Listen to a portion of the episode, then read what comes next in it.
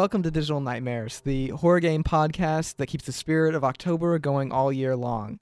My name is Max Mitchelson, and I'm joined by Jasmine Solly and our two new co hosts, Erik and Dan. Dan, I'm going to mess up your name. Mandor? It's okay. Dan Mandur. Yeah. Mandor. Okay. Um, if you guys could just, you know, give a little bit of an introduction. I know we've, we, if you guys have listened to the previous podcasts, uh, Erik was on before, but just sort of like give a little introduction to yourself. You know, like what's what's your favorite horror game, or what's your experience with horror, and just like about yourself, if anything you'd like to share. Uh, thanks for having me back again. Uh, kind of fun. I didn't think I'd be coming back, but I'm excited to be. Uh, it's been super cool playing some of these games and um, getting more into the horror scene. As someone who's usually consumed video games but not been able to talk about them, it's super cool. So I'm happy to be here. Yeah. Yeah. Uh, I'm admittedly not very well versed in horror games. Uh, I had a really good time playing all these little indie games. Like I have super limited experience with the genre, which on the bright side, I mean, I'm gonna have a lot of new experiences and like, hopefully a fresh perspective. Yeah. Uh, do you guys have like a horror game or horror movie that you guys really like, or anything like that? Well, not horror game, but I just did go and see um, Nightmare Alley, Guillermo del Toro's new uh, Oh. movie, which, as a Guillermo del Toro fan, was pretty good. A very heavy movie, um, dark, not necessarily his normal monster horror, but beautiful to go see. So I enjoy that kind of stuff a lot, cinematography especially. Yeah, I love Guillermo del Toro. Yeah, I'm uh definitely more could talk more about movies than games as well. Recently, uh, I don't know if you guys know that A24 studio. Oh yeah, yeah. Mm-hmm. I've been really into those Midsommar and The Witch and uh, Lighthouse and like Oh. everything they put out recently. I'm super into. Yeah, I mean, th- th- it feels like everything that they've put out uh, is is just like hit after hit, It's so consistently Perfect good. experience. kind of like uh, Devolver for games or or uh, Annapurna, both just like great publishers that can find uh, just really good stuff. So this week, uh, we'll be talking about, as Erik was mentioned, and uh, Dan, uh, we're talking about like a bunch of little horror games that came out in the last month or so. Um, a little bit into December, but mostly just from January. Um, so these are mostly from small developers, uh, and they tend to be in the range of you know 15 minutes to maybe an hour or two. Um, and we're just gonna go through, and some of us had played some of the games, some of us haven't. So like, there's some crossover as to what we've played, but um, we'll each kind of like explain some of the games that we're interested in and what uh, we played and thought you guys might like to uh, try out. Um, so just to go a, a, for a little rundown of the titles. Um, well, actually, let's just let's just jump into it. So I, I'll I'll just go with um with my games first. Um, so I played a couple other things other than this, but I will be talking mostly about uh, milk outside of a bag of milk and how fish is made. Um, Erik, did you get a chance to play that one too? Uh, how fish is made? I was really hoping to, but I didn't get to at the end of the day. I spent too much time on one of the other games. Oh, so I'm no excited worries. to hear about it. I can't wait. Yeah, it's. I think I'll start with that one first. It, it's a it's a it's an experimental game, kind of in the vein of like a walking simulator where you are, um, playing like a fish out of water. So basically, it's it's kind of in this like weird fiction esque genre, I guess you could call it. Um, and it's definitely an example of something that expands kind of what we even like call horror. It's just like this very odd walking simulator where you're playing this dead fish that's going through this industrial almost like a um like a slaughterhouse or I don't know what the whatever we call the fishery um The where cannery, like the there's cannery, yeah. yeah the The cannery fishmongers. fish fishing stuff yeah um and you're constantly confronted by the question of going up or down and it, all these different fish these dead fish essentially or well it's not explained if they are dead but they are all um, kind of asking which way do you think you should you should go, up or down? And it's not really given any more like de- definition than th- than that. It's just sort of like all about this choice. It, it explores a lot of things about like fates, and at the same time, it, I I think there there's arguably some some uh, commentary about like human animal relationships. Um, it's it's a really interesting little game. It's only about 15 minutes long, so I can't really say a lot about it. It, it goes into some weird places. There's some funny parts about it. It's it's dark and uh, it's kind of like a, a, a maybe like a black comedy would be the best way to describe it. But it's very interesting.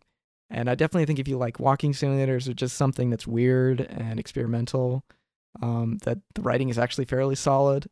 Uh, I would definitely recommend that one. Sweet. Can you tell me a bit about the visuals? Yeah, it looks sort of like it, it's kind of uh, like uh, PS1 uh, graphics, maybe a, a, little bit better than that. But but they but they're uh, very grimy and it, it really evokes the like the look of like a like a slaughterhouse that you might think of in like a horror movie.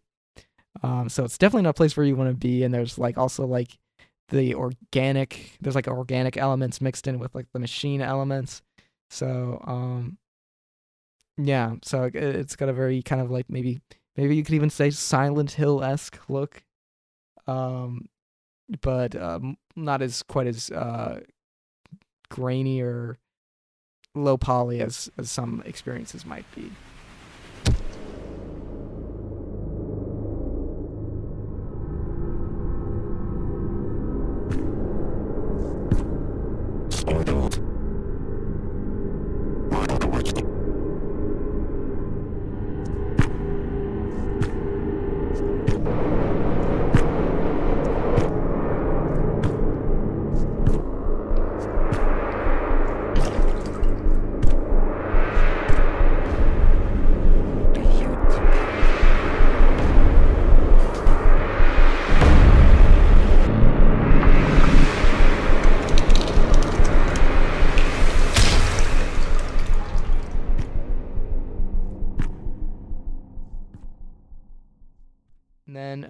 do you guys think we should go like a, a around the the table, uh, just give one each, and then uh, go to the next person? I think that sounds good. All right, Jasmine, you're welcome to talk about any okay. of the ones I listed off there. Uh, so I played quite a list of the games, um, but one of the ones I did that no one else did was called an Outcry, which is like an RPG maker sort of style, um, I guess horror game. This one was really weird. Um, I don't even really know how to how to describe it, but it's like kind of dystopian. Like the world sucks in it, and the person you're playing has like a troubled past, and they kind of don't fit in. Um, and this game gives you a lot of choices you can make throughout it, which is really cool because well, one of the big mechanics of it is that you can actually choose to not pick any of the choices at any time. You can kind of like hit the cancel button and and then there's like a secret choice there and you can kind of like say no to everything that the game is throwing at you, which is cool. That's really um, cool. Yeah. it doesn't like instantly end your game or anything. No, like for example, so the main character we're playing, uh, no one really likes them. Um, you kind of don't really know why until the game's kind of over, but no one really likes them. We just kind of want a pack of cigarettes, and everyone hates us we're also really timid because of our past in this game. And we come across this confrontation where an old guy, bitter guy, is just picking on an old lady, and your choices initially are like walk away without saying anything or just watch. But if you hit cancel, you can you can like stand up for the old lady. And I hit it out of like curiosity because it's like, oh, these choices suck. I don't want to pick these. uh, so it's really surprised that I could actually choose not to um but then I don't know.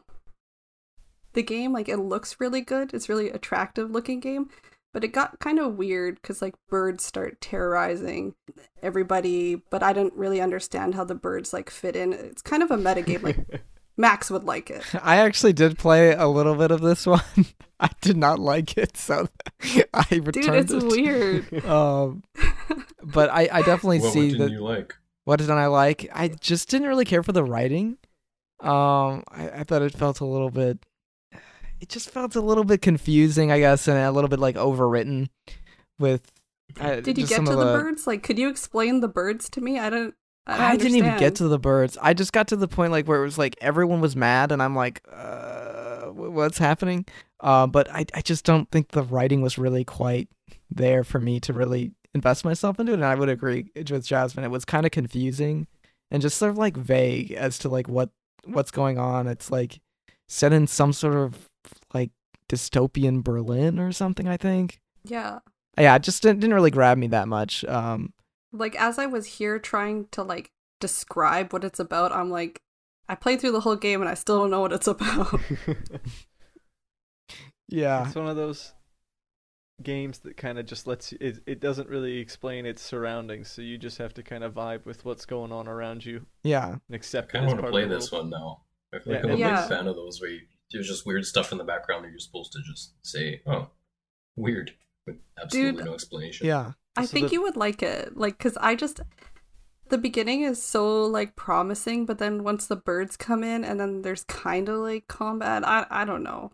the birds are like representing like evil government or something. It- It's yeah, definitely for those who like conspiracy theories and overanalyzing games. Maybe Yeah. I did. cryptic sentences. What's its visual style like? It's RPG Maker game like solidly Oh, nice. So like a RPG pixelated Maker. style. yeah it's it's really good looking i really liked how it looked and the vibe of it the overall presentation but other than being able to like not agree to things i Mhm. didn't really like it the combat was so like you know whatever like i didn't think they really had to have combat in Mm. it like What that's was- what was how that like, like? eh, it was Is it like a turn-based system? yeah turn based where like you just kind of attack things or you can like you can like build up your defenses so the hits aren't aren't as hard and that's pretty much what it was is like you're just bracing and bracing and bracing until you can finally take a hit so you can hit i don't know it was like whatever Uh, maybe i would like it more if i understood it more No, it sounds like a neat concept. I'm sure it's Yeah. it's kind of dealing with specific story things. It sounds kind of cool though. yeah, I think it might be interesting to like look at this developer in the future, see what their next project is or something like that.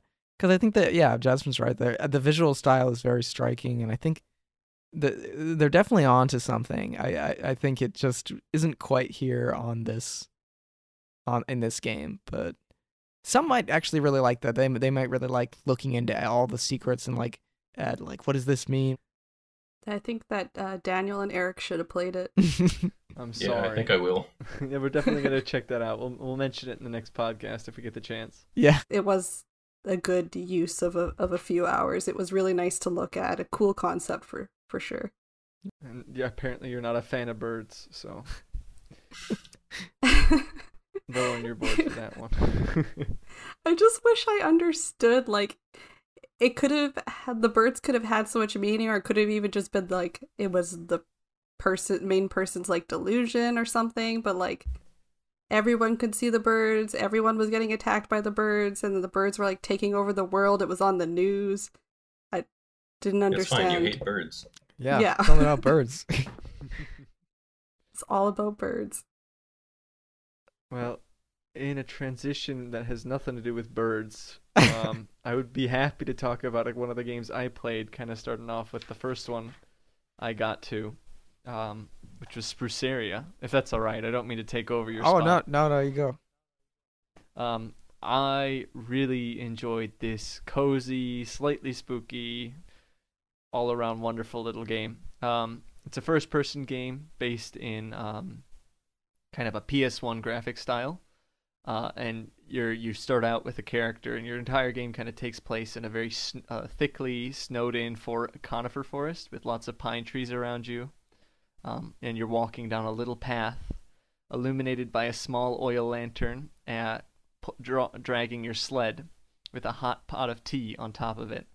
And then you have three things with you: uh, a teacup, an axe, uh, and a little lantern. And you use these to kind of move through the snow, and you have to drink tea to stay warm. And you're looking for your Christmas tree, um, for a Christmas tree to take home with you. So you walk through this nice, quiet, snowy forest, I realize it's a horror game, but to me, it puts me at so much ease because it's just like a thought of home. Um, It was so comfy. it was super super comfy. Like I I do this all the time, going at like midnight and walk around in the deep snow here in the winter, and it, it's the best thing in the world. So yeah. it's a little it's a little it, it maybe it was a little immersion breaking for me to pull put it out and say oh this is creepy but it definitely hit its mark so you walk out into the woods and then your kind of story continues from there. You chop down your tree and then the difficulty and the the story the story becomes difficult because as you're trying to bring it home you realize you're kind of lost in the snow and lost in the snowstorm and scary monsters and things start coming out and presenting themselves to you which is pretty cool.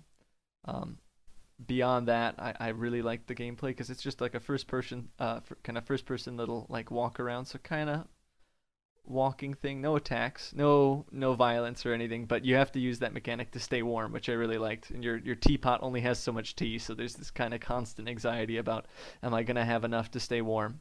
Um, and you're trying to navigate an environment that was kind of spooky, um, uh, and like definitely difficult to see through as this snowstorm picks up uh, the last thing I don't want to spoil too much, but you definitely you find your way into a cave, and you kind of learn maybe some secrets, or you learn about some monsters you didn't think you were ready to learn about, which I thought was really really cool. Um, its music score is great, um, and in general, it's just a fun little game, and I really like. The last thing I'll mention is the the the sled you're dragging behind you has a great physics effect on it, so you're kind of dragging it, it can get snagged and like pull around and bop around on things, and I had some fun immediately after starting the game by soft locking myself into the, like the corner Oh right no. next to the start. I walked into the trees to see if I could walk through them, and then just immediately the sled pulled up behind me, and I became entirely trapped. That was uh, like word for word the exact same experience I had. I loaded it up, Oh went straight God. into the trees, like, oh, look at these physics, and then Oh, got my Yeah, got I my little sled like wrapped around one. I also played it, and I I didn't get stuck there. I got stuck where you're immediate when you're uh first picking up that tree uh that you're cutting down, um, Mhm. and I got like behind the tree and like stuck on another like spruce or something that was like right behind it, and I couldn't move, and then I had to restart again. Yeah, I know. Uh, the restarting's a little frustrating, but that really isn't all that bad. And then it took me a long time to notice in the game because I didn't look at the contr- controls beforehand that if you hold down shift, you can run. So I did like 90% of the game walking, which was again made it feel really cozy and really really nice. And the sound design's great. You got that like clump clump clump of the Yeah. snow, boots in the snow and the howling of the wind. It's it's literally what I put on in the background when I go to fall asleep at night. So oh, I don't mean to make Did it sound so not scary, but it felt great. Yeah, what was that? Did you get to the same part of the game that I did where yeah, I had no idea there was a sprint either. and There's Oh, a certain yeah, no, definitely. where you have to and you're like, Oh, I could have been doing this the whole time. Um, I, I don't know how much you feel comfortable like going into these games because I don't want to spoil stuff. Um, yeah. Let's This is not. more We, of we an don't have to aside go too you, far into it, but I do know what you're talking about. So everyone except for Max was just like trying to walk away from it. yeah, walk away Absolutely. and like couldn't get away. No, I I loved yeah. I I I what I really liked about it was like just how it made you feel like I mean, you're taking something from this forest, you're taking this tree for something that's explained at the end of the game.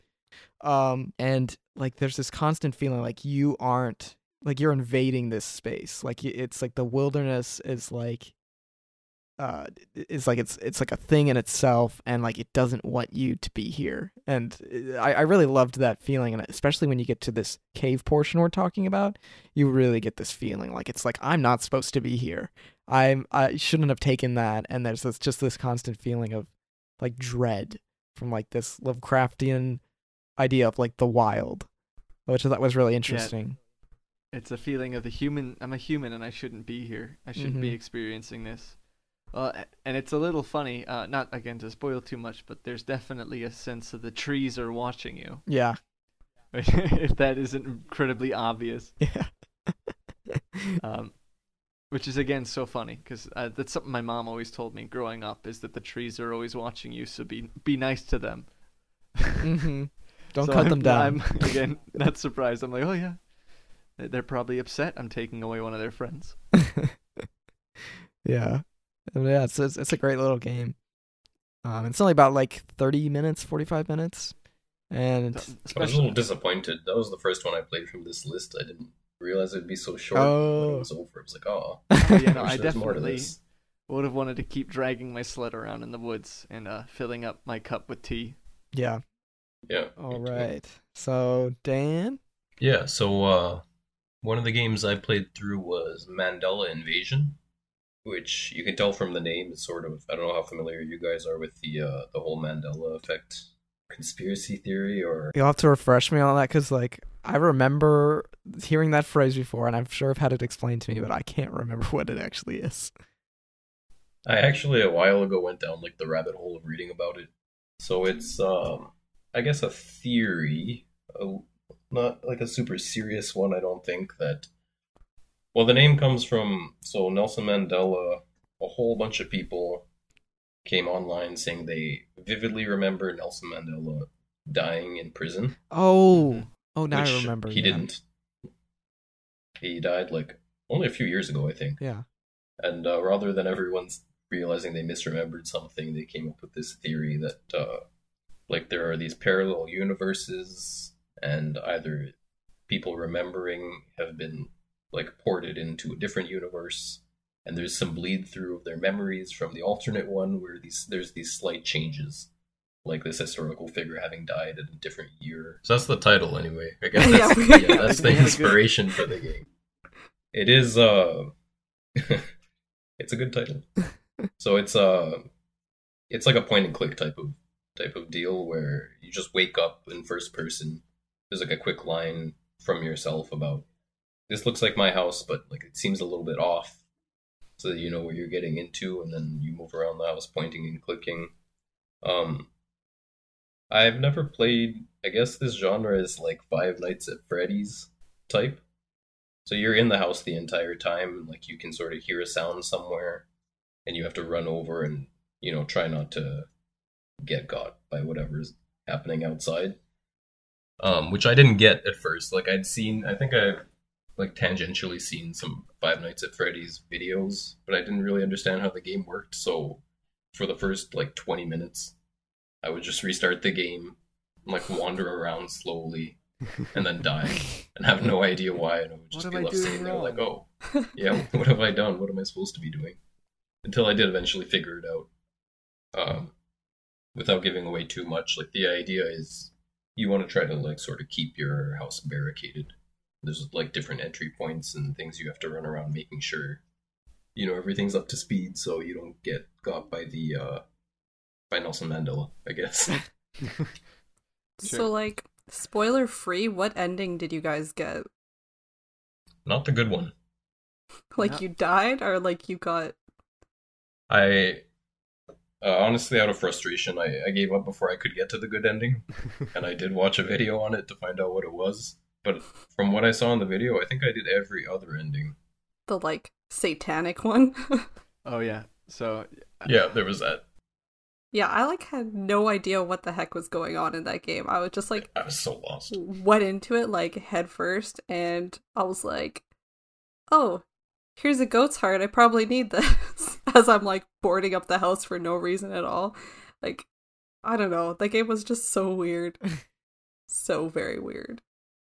I think I'm used to just if the game gives you a prompt to do something, I, I usually fall for it. I'm like, oh, this is what I should be doing, and I don't think it's too big of a spoiler because it's one of the very first things you do in the game. But you get a prompt saying, uh, like, there's a dead animal here. The heart is beating. Do you want to grab it? Which normally, uh, no, I wouldn't.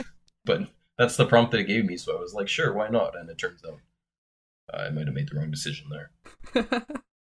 I think this game does a really good job of driving suspense home. Um, I, I mean, once you start trying to like survive and get around, it seems like I, I was really waiting for like things to happen and kind of getting anxious every time I heard a little noise or something like that, trying to react to it. Especially on the It's definitely stressful. Uh, what do you what do you think about the atmosphere of this game? I thought it was pretty good. Like the the whole vibe of the house, you know, I I did feel creeped out in there. And uh, like you said, you are constantly like on the move, pretty stressed out and like with a looking over your shoulder kind of feeling. Just without knowing the whole uh, Mandela lore or that genre of game, I think I was a little bit too lost to really get into it. Plus, um, the the death animation oh. I wasn't super fond of. what was it like? Was it? It's like a well, it's like a jump scare type of thing. Oh, but- okay. it's it's a little too slow. I think like it, it sort of fades in with uh not that loud of a sound, so you just kind of end up sitting there straight faced, like oh there it is. Oh, Aw. that's too bad. For me, anyway. I don't know. now there's a couple alternate endings there. It seems, or at least alternate scares to seem that you gotta watch out for. Uh, all of them can kind of present their own thing, and I think that satanic ending you mentioned was a, definitely a spooky and interesting one. Yeah. It was it was unsettling. It just wasn't like a jump out of your seat type of thing. They do some stuff with audio, like during those deaths that uh like backward like bass ma- back masked audio has always kind of freaked me out and there's a little bit of it in this game sometimes. Which I guess they were going more for uh an unsettled kind of vibe than Mm. a shock. Yeah, very glitchy, sort of, if I remember correctly. Yeah. Yeah. It, it yeah, it's like Daniel said, it wasn't like scary, but I mean, it was cool. I think anytime you venture into like kind of that FNAF space, not to compare it too much, but you you end up kind of just focusing on what inputs you can make and how quickly you can make them. You lose a Yeah. little bit of your scare because you're you're like just trying to min max your way through Mhm. the game. Yeah, it feels like I'm playing against the game design itself rather than you know the forces that are trying to get you. Mhm. I don't mean to like hold it up to uh, FNAF, No, but I, in the description of the game itself, I think it does say like heavily inspired by this, but with the creator's own twist. yeah, exactly. Interesting. I, I just from looking at the screenshots when I recommended it, I was like, I, I didn't realize it was really it was gonna be a FNAF type game at all. I thought it was just like um, the other game that we'll be talking about a little bit later, uh, Invatiatum. Um, oh yeah. that one's pretty. uh, Both good. I mean, point and kind of different than a point and click because yeah, you're just doing room to room kind of management yeah. that way. Yeah, But Yeah, still- when I didn't know it was that type of game, uh, and then I like went to the garage and saw the door opening, that that did give me a slight panic. Oh yeah, that, that I ran sure. away. I ran away. I got You into didn't room. close it? No, I went. I ran into that room and I saw it opening, and I just ran away and hid in the bedroom Oh my god, that would be me. with, the, with the flashlight off.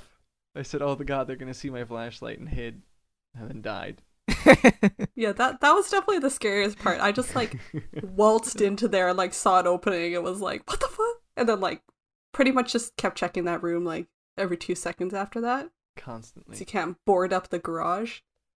uh, I guess we'll be going back around. Unless we want to talk. I I mean, if we want to, it kind of ties in nicely with Invatiatum, the game. Is this I gonna be us the entire pod like not knowing how to I say can't it? say it correctly, but I, I, let's talk about my that actually. this whole yeah. time I've just been saying uh, invitation. Invitation. Let's just call it say. the invitation. Yeah, that that's that's very easy to say. Invitation. Invitation. invitation. Okay, It's probably good. completely wrong, but that's how I've been saying it in my head. I think it might So be yeah, like, invitation. Uh, I liked that one. It was it was um like you were saying pretty similar, like uh, point and click type of stuff, but not uh, No FNAF. you know not uh yeah no FNAF, no FNAF here at all. But it had a super good atmosphere. Like it was a good looking game. I thought it's uh it starts off with like super classic you know spooky house with old Victorian portraits, like homage to the old horror movies where there's just a very short scene in the beginning where your car breaks down and you're like, oh, I'd better uh, head into this creepy house with the door cracked open, which you do. But I think that's intentional, like just not trying, uh, not trying to break new ground, Yeah. just the old spooky house. But it's uh more puzzle based, I guess. The puzzles were pretty good, I thought, It- uh, in the sense that like. I'd rather they be on the easier side than frustratingly hard yeah. for me anyway. But uh, did you guys all play this one? Yeah, I think everyone played it, didn't I we? I think, think we all started with Yeah. it. Yeah. This is my favorite. What do you think one. about the Yeah, puzzles? is. I was curious. I really think it does a great job of kind of nailing a quick, uh, classic, uh, you know, 3D point and click adventure game where you're running around. It Yeah. reminds me immediately of like Island of Myst, which was like a mobile game I had on my Nook I remember e-reader. Myst. Yeah. You On your could walk Nook? around. Yeah, and Wait, you had on to, your like Nook? pick up little pieces and then like plug it into other places on this island. It's a great, great feel, and that definitely gets you immersed and interested in the area that you're in. Oh, you're supposed to be reading on your on your Nook. I had. I'm I'm gonna play games if I want to. Okay, Dad. Um, Yeah, this one was the the puzzles. I I mean, I kind of thought that they were like too easy, but the game wasn't like trying to be super Oh, hard. yeah. If you know what I mean, like it was pretty fast paced. yeah, I think it it works. Yeah, I don't think you were supposed to be No, stumped there for hours. Yeah, de- definitely not. It was this one was my favorite f- by far, and actually, this game like really scared me a few times. Yeah, Oh yeah. it's it's Yeah, got me like too, this. to be honest. It's got some like SCP esque uh creatures or whatever that are around the area. Um and I, I think like yeah, as everyone was saying, like it's like it doesn't really do anything new. The puzzles aren't particularly like amazing, but I think like they work for what they are to just like take you from place to place and kind of add a little bit of something in there, a little bit more gameplay in there. And it just like really nails like that kind of like classic formula of like I was telling I think I told you Jasmine that I'm like wow this feels like Resident Evil. Uh, it felt like Resident Evil Yeah. One. It like even looks like it, like with the pre-rendered Totally. graphics. I could have seen it being like a PS2 game or something, released with a real disc and all that. Oh yeah, I think it was yeah. The puzzles just kind of keep you moving, like keep the game rolling. Yeah, it doesn't get much more complex, and like you need to put input a series of numbers, and the room you were just in has like a crumpled up note with a series of numbers written on them, yeah, that kind of thing. The points that really got me were since it's you're mostly looking at static images, right? Like moving from room to room. yeah. Occasionally there's like an animated don't thing know. or something, but for the most part, yeah, those ones got me like every time because I just Yeah. be so engrossed and like up close to my screen, just in looking at the environment, and then Movement. 100% startled Oh, yeah. as soon as anything moves like into my view. That was terrifying. Yeah, that was like the first time in a while I, I've been scared in a video game. It, it really got me. Like there was a full audio, uh, like gasp going on. It reminds me, it's primal like those. Remember, like a decade or two ago, where people would trick you into looking really close at the maze or Yeah. video of the car going around the corner. My gosh, that's and totally... you're like, "Oh, I know what's going on. I know how to watch a video." Oh, yeah. and that's a good way to think about it. you don't. I mean, the basement, of course, is. I'll just say something might happen in the basement, and I think that's where everyone got the most scared, possibly. Dude, it was it was the first, the very first animation for me. Oh, because yeah. I just it was like Daniel said, I didn't know the game was gonna like do that to me, mhm, no, so I perfect. was not I was, expecting it. that was. I was yeah. a hundred percent gonna chime in on that. Yeah, just that sudden movement when everything's kind of stil- stilted. Uh, and I don't know if it was intentional, but the every time I changed scenes or every time I clicked, I got like a kind of an audio stop and start again, which I think is just part of the program. But it meant it felt very like slide by slide. So when all of a sudden it just hopped into movement, it felt even more startling. Oh yeah, I know what you mean. Yeah. Yeah, I also think too because like it, it was so fast paced up until that point, and that was the first time you kind of had to like backtrack a little bit, Mm-hmm. and uh the game wouldn't let you go there originally, and then, ugh, yeah, that's good stuff. Yeah. I really liked it. Are there multiple endings to this one? I couldn't figure that out. I don't think so. I think it's pretty direct. Yeah. Usually, I just games- assumed the one I had was the only one. Yeah. I, I was I was just wondering about that. Yeah. Because I don't think that there's really any parts that branch off. Like you, you kind of, it's very linear. There was a point where you could go up the elevator, or I thought you could, and I didn't go up. Did you guys try? No, you can't go up. Unfortunately, you can't, Oh Okay. yeah, I tried. Of course, if anyone was gonna try it, Erik Eh, would yeah, have tried. Erik- yeah, no, I do everything wrong first, and then kick myself. Are you butt. doing it on purpose like I am? I'm always don't know. afraid I'm gonna go where I'm supposed to and then be locked out of something else. I'm sure it's partly that. I'm also just like the kind of person who's like, oh, well, you know, the game like up sounds interesting. I'll just kind of like They volunteer put the up myself to do there, the wrong thing. so you thing. gotta have to try it. Exactly. I, Er- like, Erik just ended up- clicks on everything in the in the room, regardless of whether that's like highlighted or anything. Just keeps like exactly. clicking everything. Hmm. I- there's a point in that uh that uh spruce game the previous one where there's a very well lit kind of hallway that's meant to clearly like show you that you should go down that way first hmm and i went the opposite way um, all the way into the point did. uh, where I didn't have a, a key for a puzzle, and then I had to backtrack again, not knowing how to run, all the way back very slowly down to the well-lit hallway. So you know, Did I you just know how to sprint by this point? Or no, I did not. I just I walked very slowly, but I mean- enjoyed it nonetheless. I mean, Erik, isn't that like your I think we- preferred way of traveling through games, though? A hundred percent, Walking 100% very slowly. walking. I think we have the same play style because yeah, even if there's like a neon sign pointing go this way, I just have to be like, but what if there's something in the opposite direction? No. behind that sign. And you know what's the worst about what that if- is you go the way that you think you're not supposed to go because you you assume like oh I, there's probably a secret there and then it ends up locking you out of it and you end up going th- down the right path. Oh, Dude, that's that's, the the, worst. biggest. Worst. Oh my gosh. The fear we're all made for. That's how they trick you. That's how the devs they're like "Dude, I know you're gonna stick around here for like 20 minutes like looking at all the secrets. Too bad you're gonna have to come back later. Mhm. Yeah. As for Invitationem, I would love to see a longer run of this game or something more kind of with this dev style and kind of work. yeah. Um, it's very French, which can be a very good thing when it comes to horror and kind of cinematic experiences. Yeah. Yeah, I think um, if you're if anyone's looking for something kind of similar to this, there is a PS1 game called D. I think they made a sequel, but I don't think it's like the same style. And it has a very similar like uh, it's about an hour or two long, and it's very similar as far as gameplay goes. Uh, the puzzles are a, a lot harder though. Um, uh, but basically like exploring Myst style through a first person point and click game. Um, and you're like Mm. locked in like a tower and it has FMV uh uh animated sequences and it's like really cheesy, but it's also still pretty creepy. Uh, I definitely recommend that if anyone. It's on Steam if uh, anyone's interested. Um I think it's only like a couple dollars. Uh nice. yeah. Um Definitely worth it then.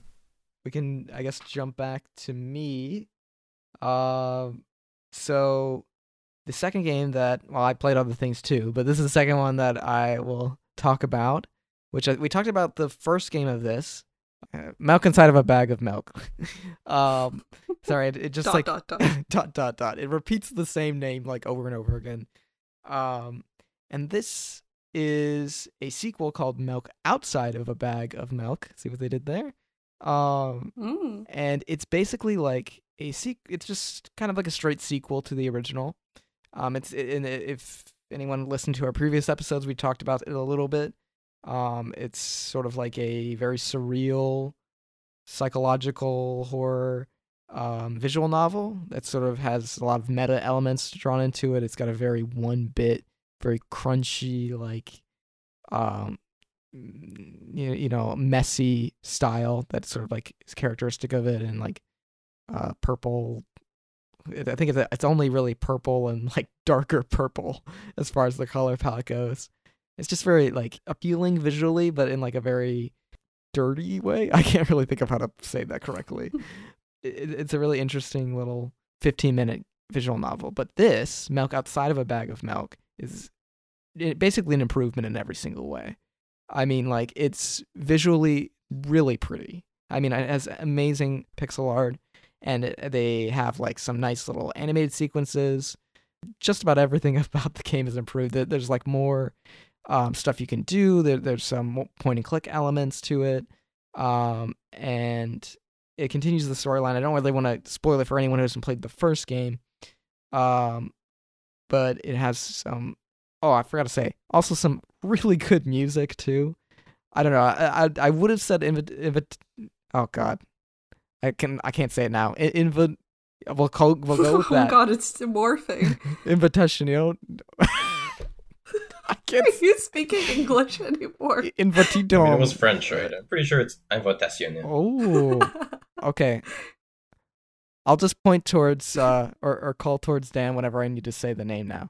Um yeah, we'll just let him say it. but anyways, that was originally my favorite until I played Milk Outside of a Bag of Milk, uh, which yeah, basically if you're looking for something uh very surreal and that really goes into like some interesting psychology stuff when it comes to horror, um I would definitely recommend playing this and first the, the original, which was a little bit less coherent in some ways, which um some people might like more than the sequel, which is not to say that the sequel is like super coherent because it's still very dreamlike and it's all about uh subtlety and like you know like why are things happening? Uh, so for people that might like um an outcry you also might like um milk inside of a bag and milk outside of a bag um and i'm really looking forward to seeing what they uh what the creator does with this series next because this was like i liked or milk inside of a bag but this one was really just great yeah, like definitely would recommend this to most people. I mean, it's only about an hour long. Um, it's not going to take you very much time. It's about ten bucks. I got it for two dollars on sale, um, and it it's a really great visual novel. So, would you say it's like the the first story, but then like redone and uh, expanded, or is it just is it completely separate? So it basically takes up um, right after the first game ends. So first game ends. Okay, I won't spoil that, but like basically it it uh, picks up right where where that ended off. And the first game was all about basically trying to buy a bag of milk, um, and this sort of difficulties that this girl has with um, talking to anyone. She's sort of seeing things, and she has like another person inside of her, which I think is kind of the player, or the player might be a little bit separate from that um, and it's sort of acknowledged. Um, and then this voice. There's a lot of like mental health yeah. imagery going on. There. Yeah, the kind of uh, what would be the best way to put it? Like um, schizophrenic. I'm not sure if that's right. I always get, get confused. Um, where it's sort of um, imagining a person talking to her, and who um is sort of like kind of helping her through this interaction of buying this bag of milk, and she has other strange interactions with like other people in the store um and it's just very bizarre with like a very strong sense of style when it comes to music and presentation and, and visual style. And the second one it picks up right after that. Um but definitely if you're going to play the second one play the first one. It will make a little bit more sense and there's just some elements you might miss out on. And the, the first one is like a dollar and it's uh like 15 minutes. So definitely would recommend that. Definitely Yeah, I I never finished the first one. Actually, I was just talking to Daniel about this earlier today, and he said it was because I was too mean. I was too You were mean too to her. mean.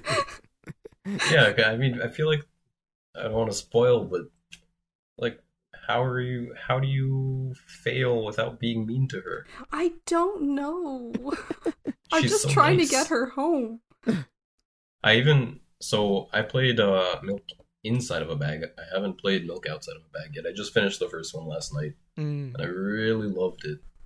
Um, and I went through the whole game and played through and got an ending, and then I went back just to see morbidly like what happens if I if I choose options that, in my opinion, were clearly the wrong ones. but Jasmine, they were the right ones. I feel like a little yeah, I made the. Jasmine decisions in the second playthrough. and felt awful about it. Yeah, I, I don't want to spoil anything, but it's just like after you successfully buy the milk that I just I thought I was making a good choice, but alas, yeah. You were not. nope, she did not like uh, my decision at all.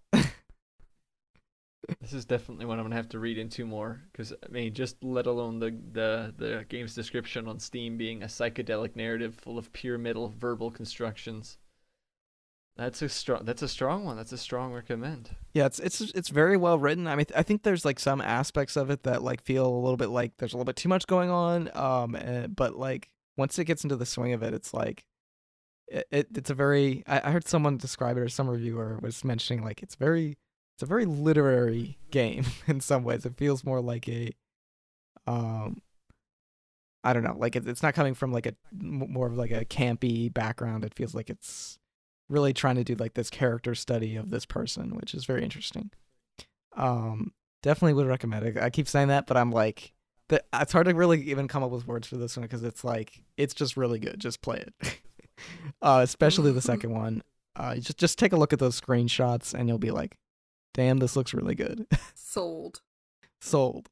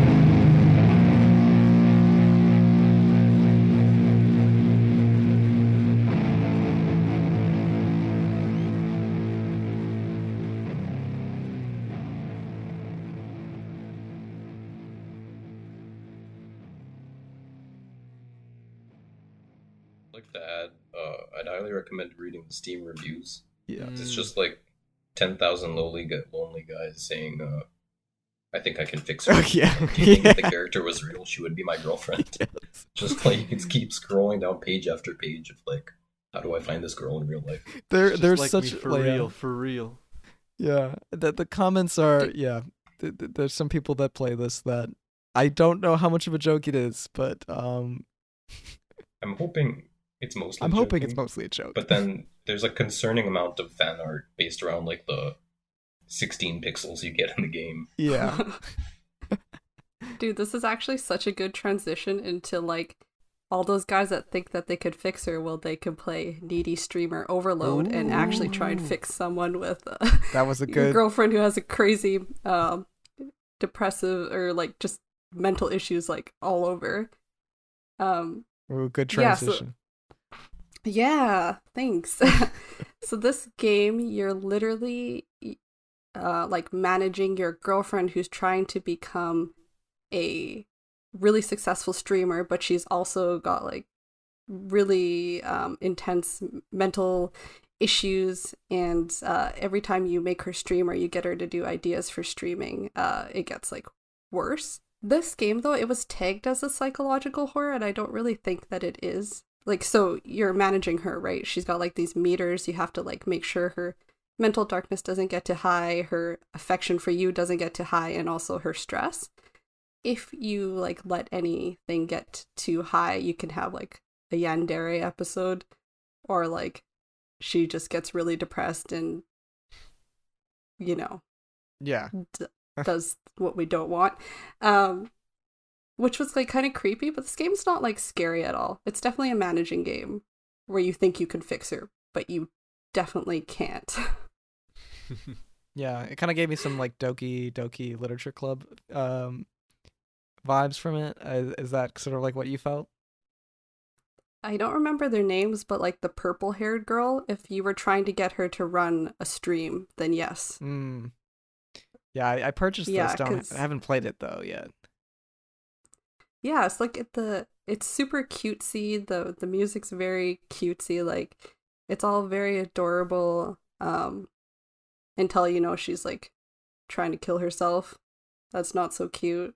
Yeah. Um, yeah, you're God. like playing her moderator. Like you can delete comments off of her streams that you don't like, things like that. You can You're a make her take her mod. her meds.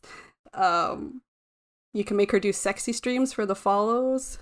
Uh, yeah, it's pretty in depth. It's like a fun managing game, but it's very easy to lose. Like you can't you can't make her love you too much, or she will like she'll be like, if you don't love me, I'm gonna kill you type thing. Mm.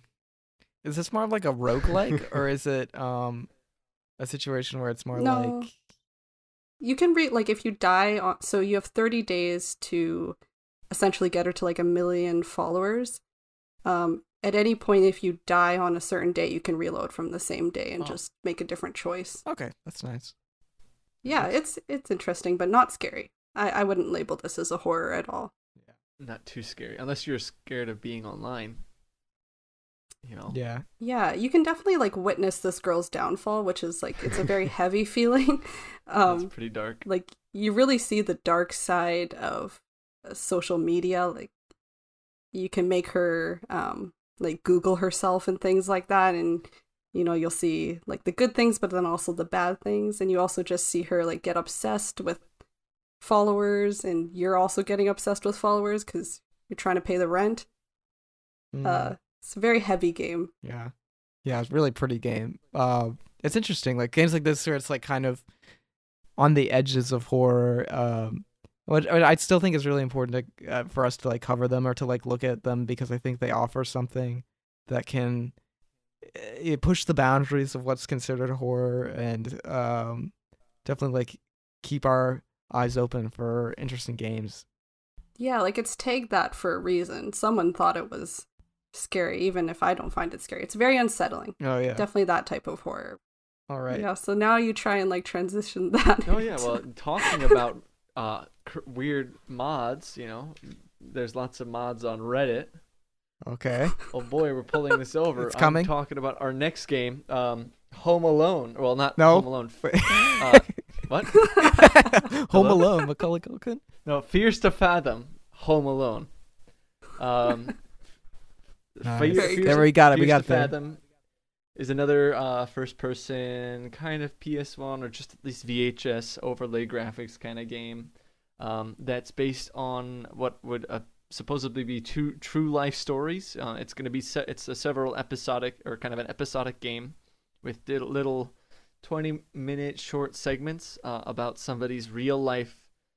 I guess experiences that they've posted on Reddit or something similar. Or at least the first story starts like that um, and it kind of turns that you know short narrative um, that's being narrated by the person who experienced it into uh, a, like an interactive experience, a fairly linear one, but still an interactive one, um, which is pretty interesting. I won't go through all the details on the first one, but the first one's called Home Alone. You're like a teenager, 14 or something. Your parents are out for the night, or at least a day, um, a few days and you are you have your phones and you're texting your friends and your mom uh, and you just have to kind of you're just doing your stuff at home. Um, things start getting weird right away though. So you, you you wake up in your room you can walk around. Again first person. Your mom just asks that if anybody comes to the door you peek out the blinds to make sure that uh, it's actually your friends which um, sets you up to be a little spooked. And then as you're doing stuff, you're walking around. Uh, the only kind of interaction you're getting then, narrative wise, is uh, text that pops up on the screen that says things like, uh, I went into my parents' room for some reason before even walking downstairs. So it kind of, you get this kind of narrative explanation for actions that you feel like you're having free will over as a, as a player, which is kind of neat. Yeah, I Um, like that.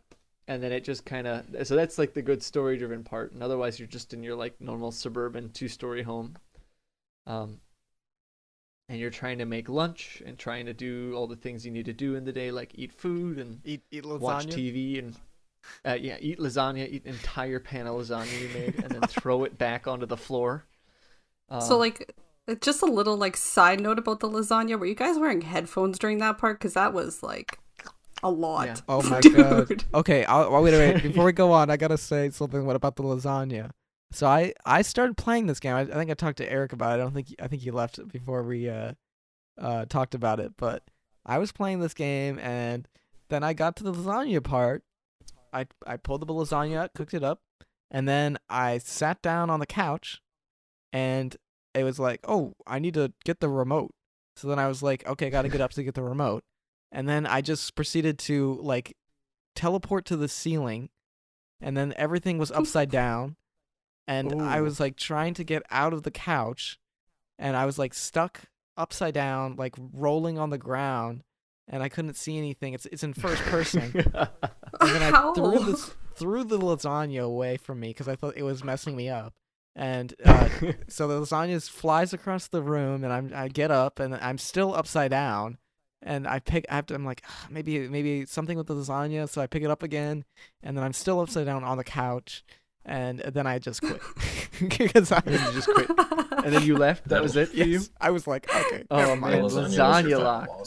Boss. i had no such experience I had the- the lasagna awful. was spiked, dude. the lasagna lock. I like that. That should be the speed running Like a strat. for it. lasagna lock. It's actually a speed running strat. Yeah.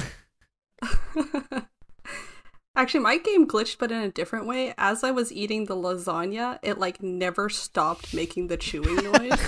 so like, even after, he's just like making that. Oh, and it's just like the most HD like chewing noise ever. I had a. re- I was like, Oh I just God. like had to. I think I restarted because like the chewing noise was like too much. I'm like trying to peek out the windows. He's still chewing, like so loud. Ugh. Oh, that's good. So, uh, uh, unless you had something to s- poke in right away, Dan, I just wanted to mention. So, uh, with the laughing we've been having about it, I will actually come out and say that this was like probably the spar- scariest game I played, which sounds counterintuitive. But I agree, is though. True. I agree. Um, I personally have a huge fear of not. I mean, not like irrational fear of home invasion, but like I check my doors like twice every night before I go to bed. Just weird stuff like that. I've had people come into my house before while I'm a been asleep, and I'm not a fan of that. Not fun. So like a story based around the idea that someone might be trying to get in your house is super spooky. Um, this is less of a spoiler. And more of just like an experience you have. There's really subtle but scary little things that make you feel like you have very little control over what you're doing. Again, it makes you feel like you're doing you're kind of just playing out a narrative. Like I said, I woke up, I went over and like looked out the window in my parents' room and I saw this dark figure standing in the driveway looking up into my parents' bedroom. And when I looked out, they started walking away.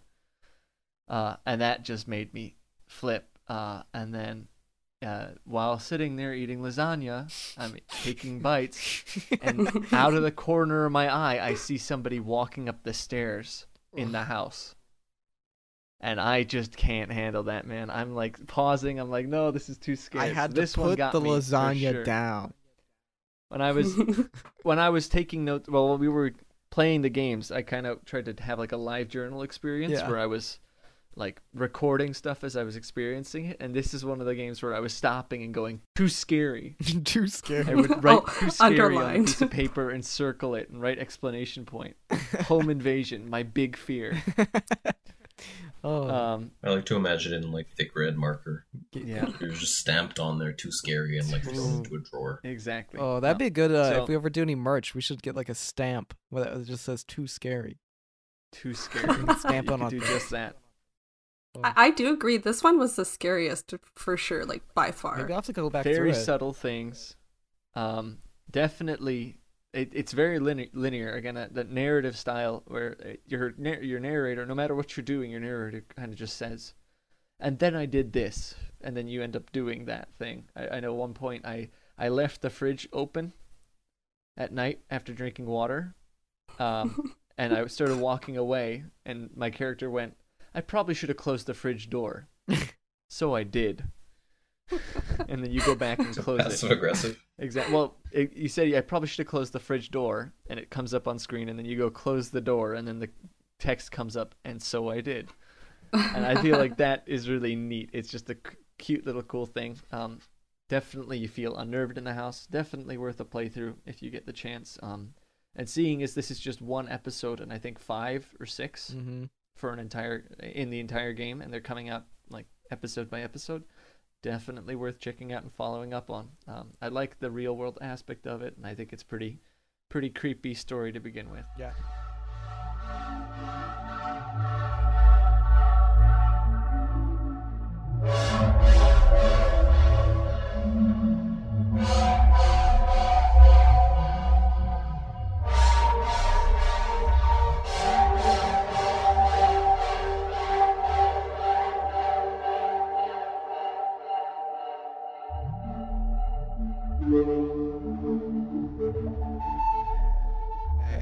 So, uh, just quickly, we'll just say what. Um, I mean, I think we kind of know. It seems like most of you agreed, but like, what's the? What would you say the scariest out of the games that we mentioned, or or what would you say was more like hardcore, and what's like something that's more for someone uh, who's looking for a little bit less of a like tense experience out of the ones we've played? Um, well, like the scariest one for me definitely was Fears Fears to Fathom. My favorite one was Daniel, you need to say it. Invitational. Oh Thank my you. god, that sounded so good. right?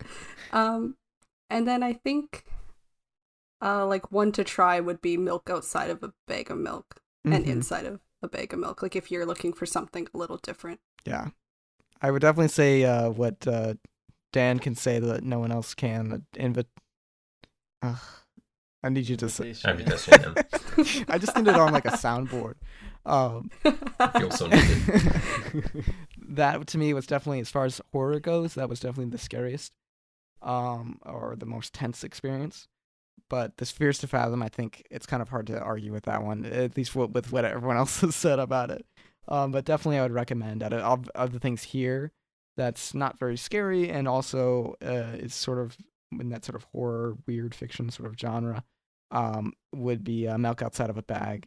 So I'd say like Fears to Fathom or Invi- y- y- you know what it's called. Um, the and and uh, Fears to Fathom or uh, Milk Outside of the Bag if you're looking for something less scary but just full of atmosphere and cool stuff. I would definitely say that uh, Fears to Fathom on a personal level is like one of the spookier games I've played in a while. It just hits right at home for me. So definitely stick into that one, especially since I play, uh, talked about it. And the other game I played that I really enjoyed, uh, that I would just say is like a good game to play and feels great, is, is Sprucerio, just because of how cozy it is. Cozy. I really enjoyed it. Dude, hearing you talk about that game felt like those like you listen to those stories to fall asleep.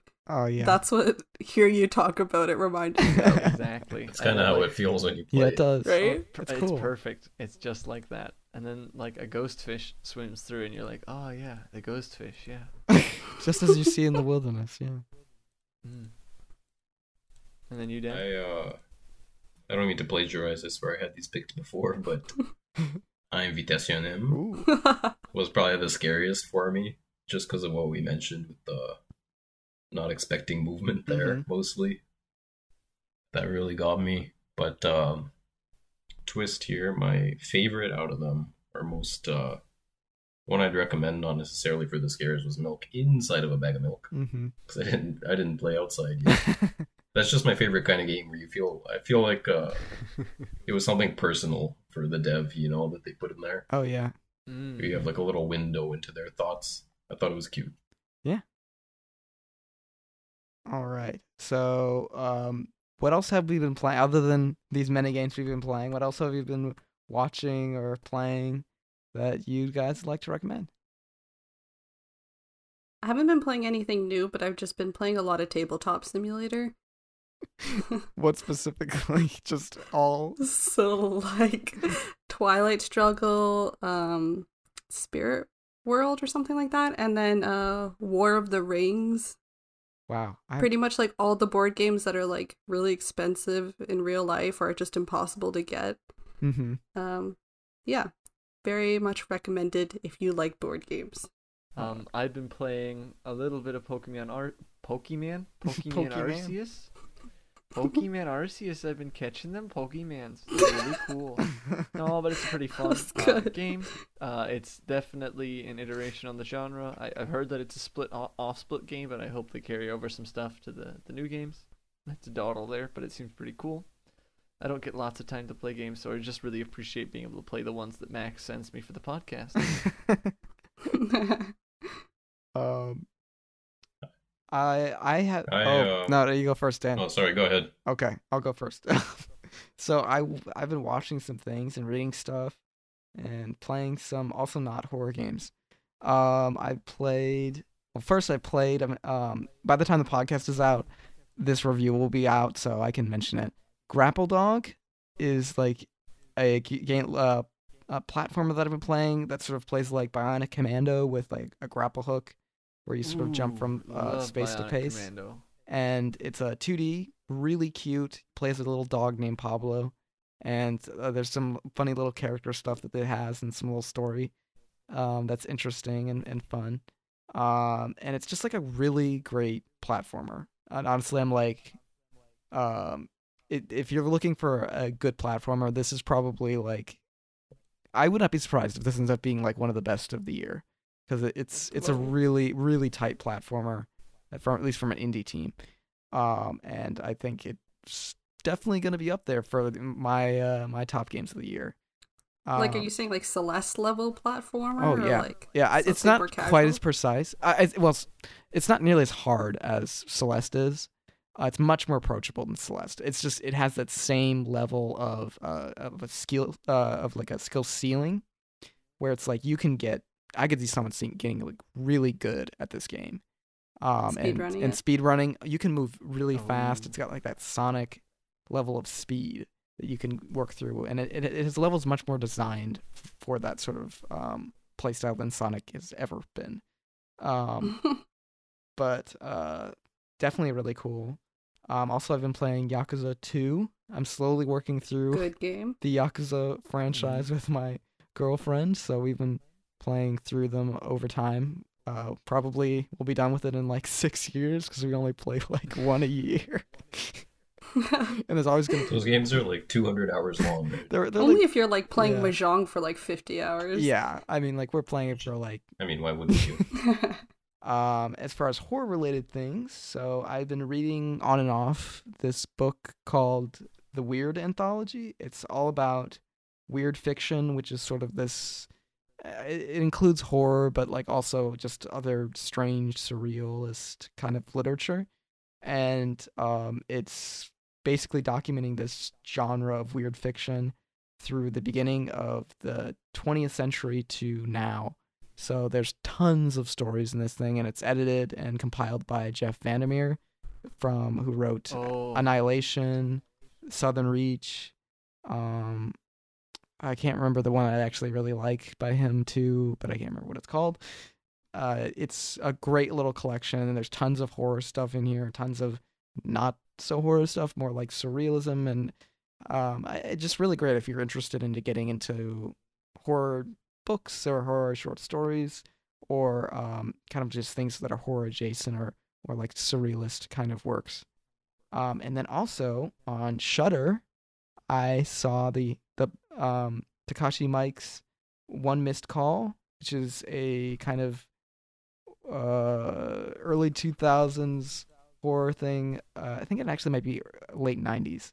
In either case, um, it's uh, about um, like phone calls that eventually end in your death, essentially. It's kind of Final Destination esque, where it's like the phone call like predicts what time you're going to die, and it's calling from the future. Um, very well Oh, done, cool. really spooky. There's especially near the end, it's like so, so scary. Um, so definitely would recommend that one. And then uh, No End House, which is season two of Channel Zero, which essentially takes creepy pastas and makes them good. um, and it turns them into like each creepy pasta into like a full season. And it's like a Black Mirror sort of thing. yeah, yeah, kind of like that. And it takes like one creepy pasta and turns it into like a complete season of like six episodes.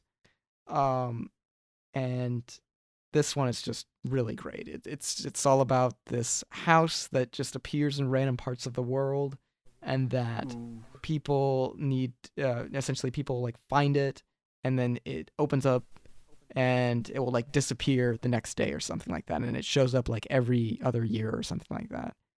Um and when you go in it fun. it's like the most and it's everyone's like it's the most intense haunted house you've ever been to and i just want to leave it there because there's like so much, much cool stuff it does. Um definitely if you guys are interested in it i would i would uh watch it. Um yeah i think that's it for me though I uh horror wise anyway, I confessed to Jasmine that I haven't had much experience with horror video games, so she had me play what I'm afraid might be her favorite horror game, Silent Hill 2. Yep. Which I put a little bit of time into, and I don't mean to make enemies, but uh, not super into it. I'm still gonna finish it. I'm trying, but I think maybe there's like a nostalgia factor that is there for some people. It isn't there for me because I've never interacted with Silent Hill before. Mhm. It just like the the fixed cameras and like the sort of datedness of a lot of the controls and things like that aren't doing it so much for me. I think Henry would have said but the I've same been told thing. it's such a classic, like that I have to get through it, Get through which it. I will. Enjoy the tank. Enjoy the tank yeah They had an option actually to change it from tank controls, but I I can't tell if I hate it more. It's always worse, yeah. I actually Yeah. don't play with the tank in Silent Hill 2. I, I do switch to the 2D controls. I, I also confess.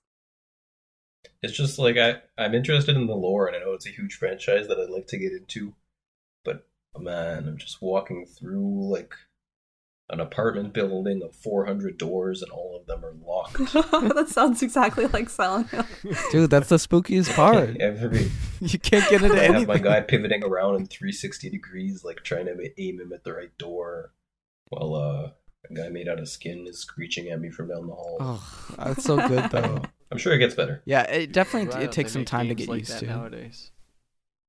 For sure. It, I, I think that the apartment is sort of. It, it's a slow start, for Mhm. sure. Once you kind of move on to the area after that, I think it picks up a lot. All right. So that was our very long episode about. I, I'll have some editing to do. Uh, but that was uh, that's it for t- today. So I'll just go over what we talked about. I won't mention our recommendations uh, right here, but everything will be in the uh, show uh, or the description, and I'll throw them up on the website too when I put out the article for this episode. So basically, what we covered was milk outside of a bag of milk, um, technically milk inside of a bel- bag of milk, um, how fish is made, an outcry, needy streamer overlord, overload, Sprucerio, Fears to Fathom, um, Home Alone. Uh, okay, Dan, I'm gonna need you to say that one again. Invitationem. Nice. and then Mandela Invasion. And then we also talked about some other shows and uh, games, which I will include in the um in, in the description. Um, but other than that, um, like and share the pod. Leave a review on Apple Podcasts or on um, Spotify. They have reviews now. Um, you can follow us on Twitter at um, at DigiNightPod, and we also have an Instagram now um, at DigiNightPod. Same thing. Um, and then you can also check out our work, at least me and Jasmine's work on the Game Creator. Um, like I like I said, that that uh, Grapple Dog. If you're interested, that review should be up by the time this episode is, and um, you can check out our other work there. Uh, I don't know if Jasmine's. Have you been working on anything, Jasmine? Uh, I will do an indie spotlight for an outcry. Oh, okay. So you can look forward to that if you want some more information. Um, and our next episode will be on February 25th, where we will be going over Dying Light 2. Um, so we can hear our thoughts on it as well. Um, I've had it, played the first game, so I'm pretty interested to check out the second one. Hearing some really good things. So yeah, we'll we'll uh, catch you guys then. All right, bye. Bye. Bye. Thanks for having us. Bye. Bye.